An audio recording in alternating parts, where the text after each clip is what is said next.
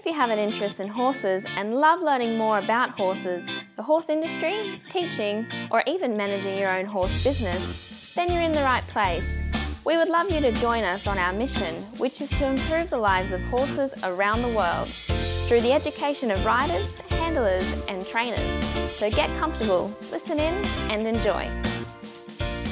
Today's chat's been brought to you by International Horse College. We have a mission to improve the welfare of horses throughout the world through the safe education of riders, handlers, and trainers, and that's what these chats are all about. Registered Training Organisation 31352. Today, I'd like to introduce you to Kirsten Beard Adams. Kirsten's an FEI dressage specialist, rider, trainer, coach. She also trains young riders and trains them up to Grand Prix level and trains young horses as well. Kirsten is also a qualified saddle fitter, so we're going to ask her about some saddle fitting questions a little bit later on, and she's an equine acupuncturist. How are you, Kirsten? Hello, thank you for having me. Great to be here. Good to talk to you. Kirsten, have you got a quote for us today? Something that you may use in your lessons or something that's inspired you? Yes, definitely. It's mainly used daily. Life's a journey the climb is great, but the view is wonderful once you get to the top.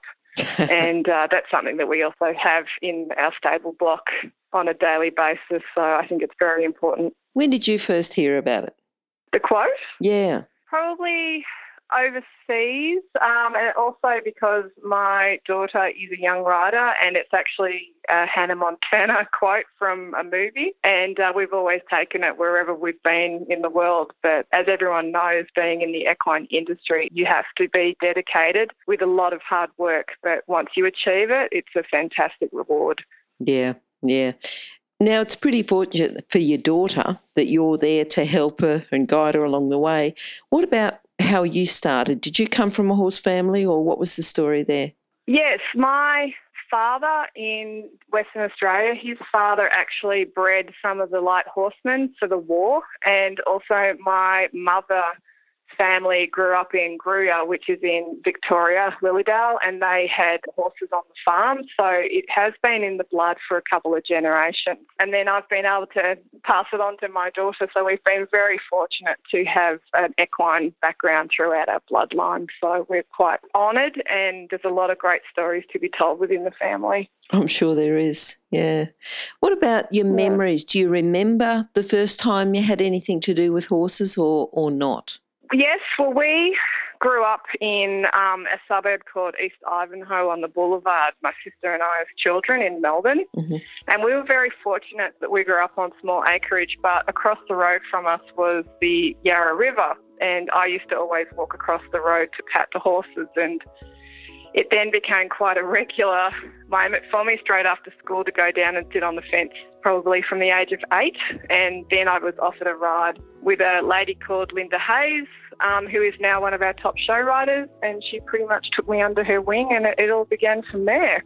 So we show rode for many, many years. We then moved out to outer skirts of Melbourne, where I was then introduced to an amazing lady called Virginia Creed, who is one of our top judges and uh, trainers. And um, yeah, then she took me under her wing with Andrew McLean. And then I started dressage, and we haven't looked back. So it's we've just been very fortunate to have the right people behind us to also guide us through this industry. So, yeah, I'm very grateful. Yeah, names like that and people like that to guide you. Certainly, that's something to be treasured. Yeah. Yes, oh, absolutely. And we're forever friends with them now and very, very close relations. And yeah, so I mean, it's such a wonderful industry to be a part of when you have people who are willing to open their arms and help you at any stage when you need help. So mm, yeah, mm. we've been very, very fortunate. And then from there, was it just a logical thing then that you went along to become a coach and, you know, work professionally in the industry? Did you have a bit of a gap where you might have done something after school? How did that work out? Well, it's funny because I've always ridden my entire life. It was always in the back of my mind at school. If there was ever a day where we could have off, I was always riding. I went to a school in Kew and everyone knew if Kirsten wasn't at school, she was riding. And I was just very, very fortunate to be allowed to be brought up in that type of atmosphere. And I was also, before I took on the horses full time, I was a fashion designer down in Chapel Street, been in the airlines, in operations with Ansett. And uh, I've done quite a few jobs, but I've always gone back to the horses. And while you were doing the jobs, did you have the horses part time? Like on the weekends, you'd still do horses, or I was working, I probably worked 10 hours a day, maybe in South Yarra, and then I'd go home and work three horses to up to midnight at night time, and then I'd just do it all over again. So it was just a part of my energy and a part of my routine. Yeah. And um, yeah, you just didn't think twice about it. It was never a burden. Mm. It was mm, always mm. an enjoyment. But I have to say also, I had my family behind me supporting me. So I, I was very, very fortunate to be allowed to do what I did. Yes. And if I had to work or go overseas for some work business function, I always had my family backing up and helping me with it. So, yes, I was very fortunate. That, that makes a difference. Yeah. And what do you think are the core skills if people are looking for a career in horses now? What do you think are the core skills or the character traits that they need?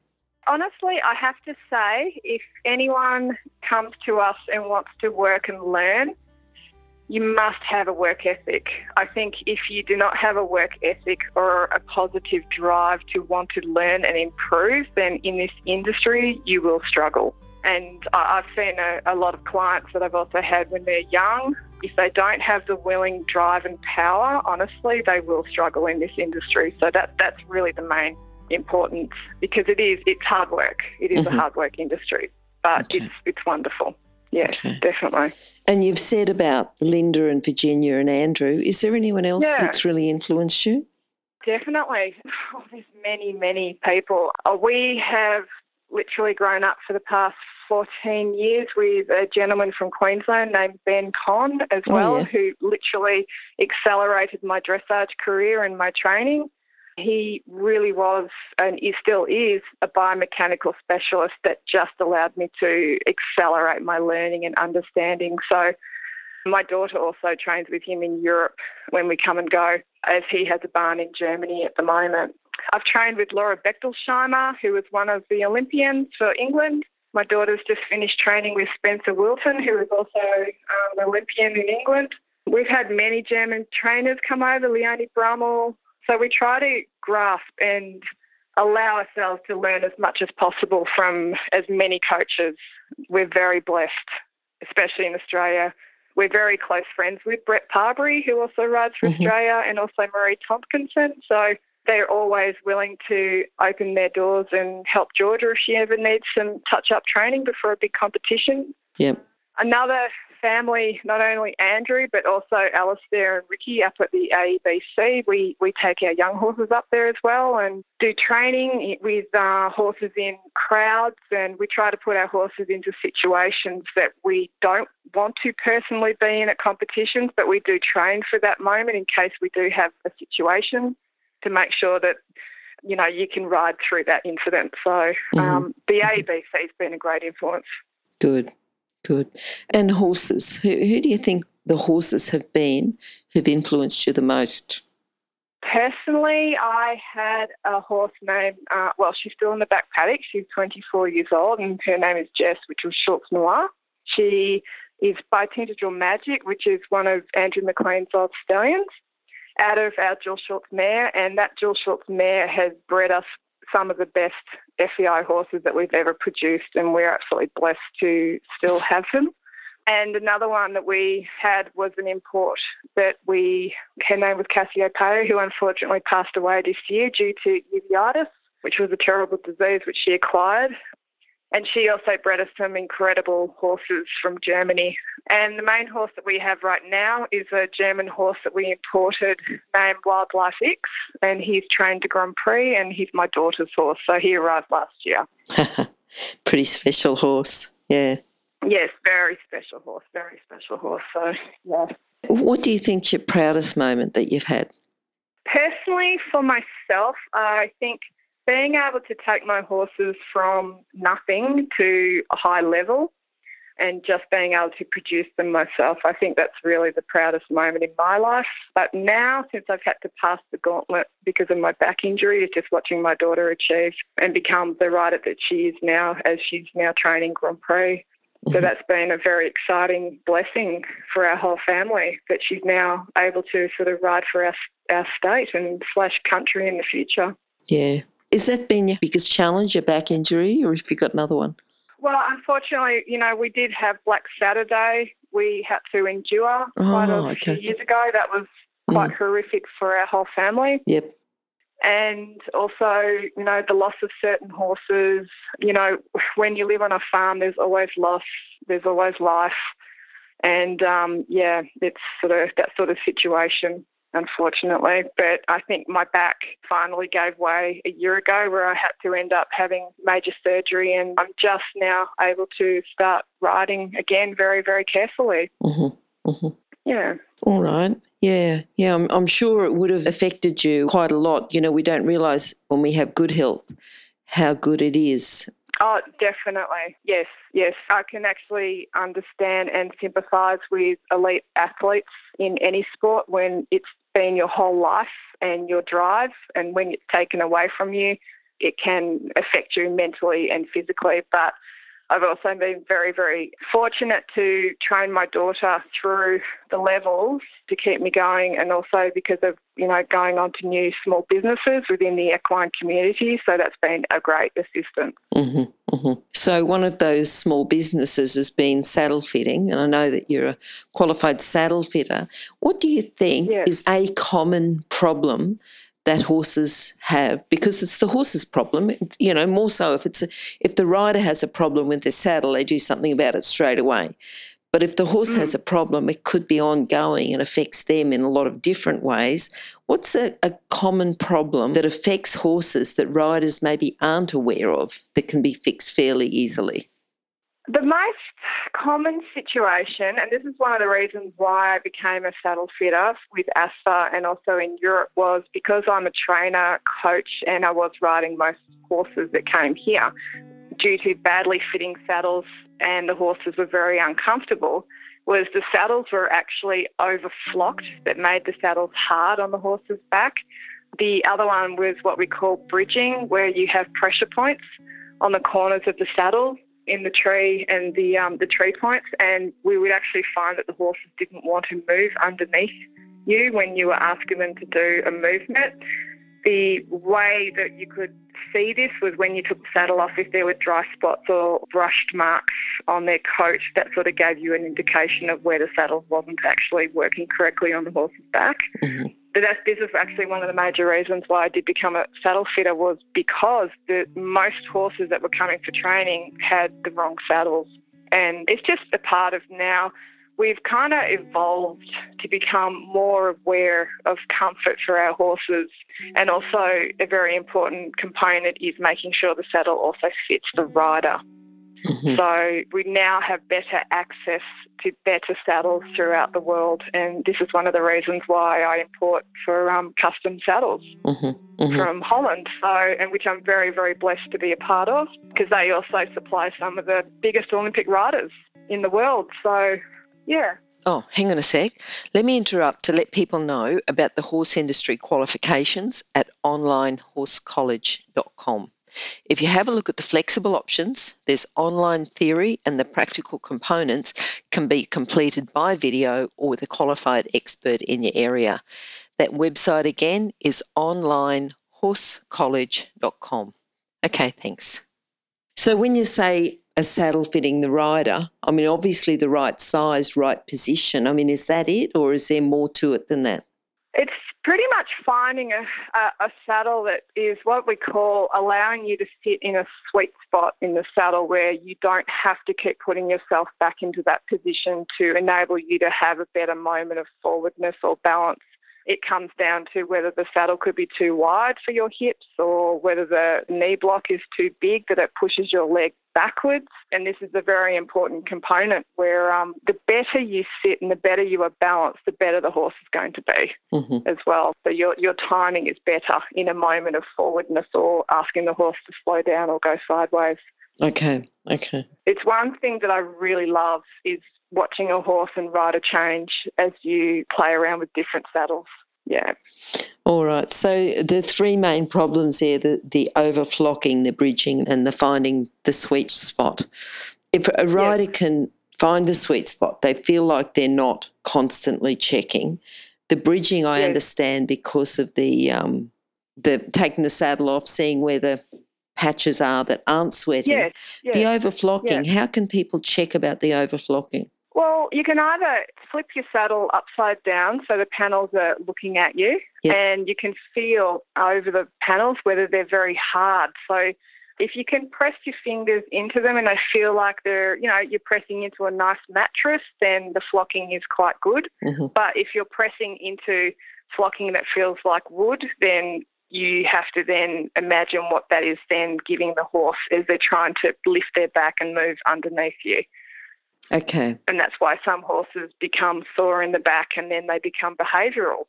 So the overflocking, is that caused by someone that pushing too much flocking into the amount of space or does that come with yes, time? correct. Is... No, well, it does come with time. It does, yes, but it's also the saddle fitting person pushing too much flocking in. Mm-hmm. Mm-hmm. But we are evolving now in our country that we can now fit trees to horses' backs and then go from that tree that may fit the horse to then making the saddle around that tree. So, yeah, we're very fortunate. Okay. The other thing I wanted to ask you about, and this is to do with acupuncture, what's yes. what's the most common thing that can be fixed with acupuncture? When I was doing it full time before my injury, the biggest call outs, believe it or not, were for horses foundering and laminitic issues.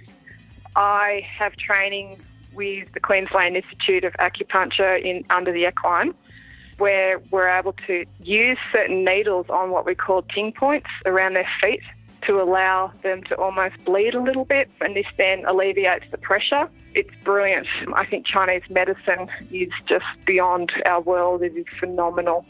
We've used it for hormones. We've used it for yeah for laminitic issues. I, I do use it for horses that have sore backs as well.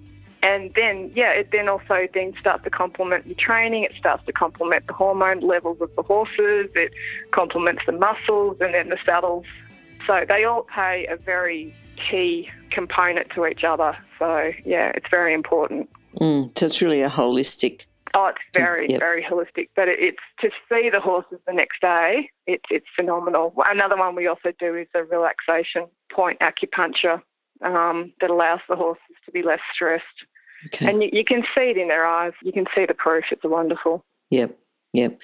And yeah. and is that good for um, people who are at competitions to go there or beforehand? How, when's the best time for that? We do it before. We don't do it at competitions. Mm-hmm. Um, some can. It's just there's certain ruling now in place with um, people acupuncturing at competitions due to the new laws that are in place.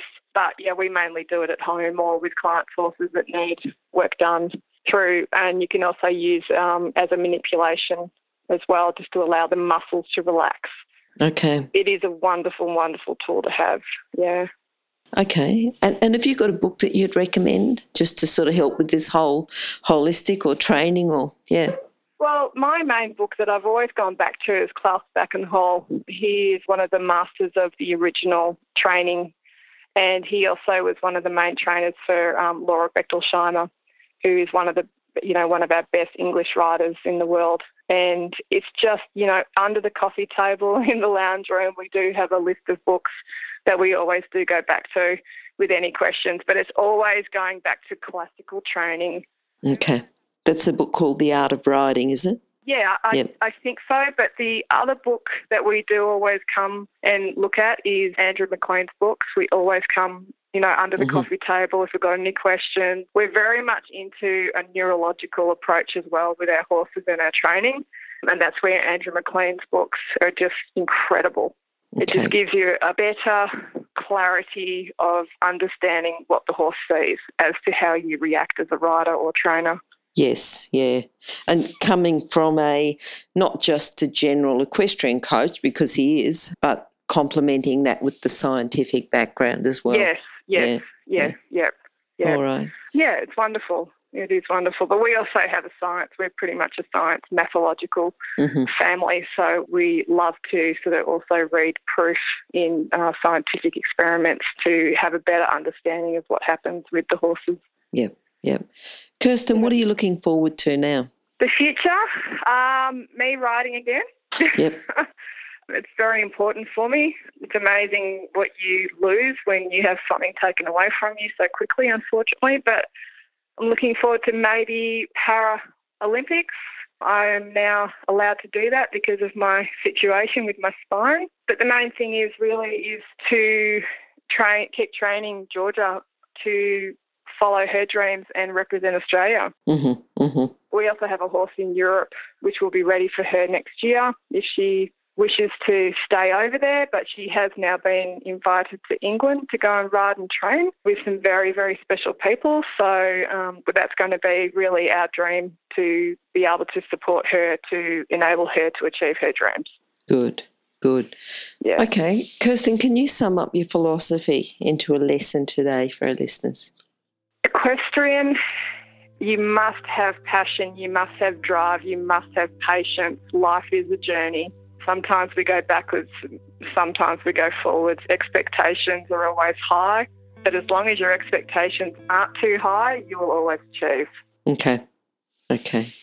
All right. And Kirsten, how can people contact you? I'm on Facebook under Kirsty Beard or Chevelle Sport, which is our other business, Equine Horse Rugs. I'm also contactable on kirsty at chevellesport.com.au. But we are also Carlisle Park Warmbloods in Yan Yean, and everything is obtainable through the internet or Facebook. Okay. Great. And that will be also on horsechats.com slash Kirsten Beard Adams, or else just search Kirsten. Okay. Kirsten, thanks very much for talking to us. Certainly been enjoyable Oh, absolute pleasure. Thank you. Thank you. and um, very interesting, you know, just having that extra insight about saddle fitting and acupuncture. Oh, I, I just think you, it's such an important component now to enable your horses to improve and to also read and understand the signs when the things aren't going correctly hmm hmm and, and to be able to educate people for the future and also especially our young riders. I think that's just pertinent. Yep. So it's, it's very important. All right. Thanks, Kirsten. Hope to catch up with you again sometime. All right. Thank you. Thank you. Bye. If you've enjoyed this chat, then please comment, rate, and subscribe. If you'd like any changes or recommendations for guests, then please contact us through horsechats.com. And while you're online, have a look at the government accredited courses at internationalhorsecollege.com. Registered Training Organisation 31352. Remember that our comments and instructions are general in nature and do not take into consideration your individual horses or your individual ability and circumstances. If you enjoyed this podcast, then please leave your comment below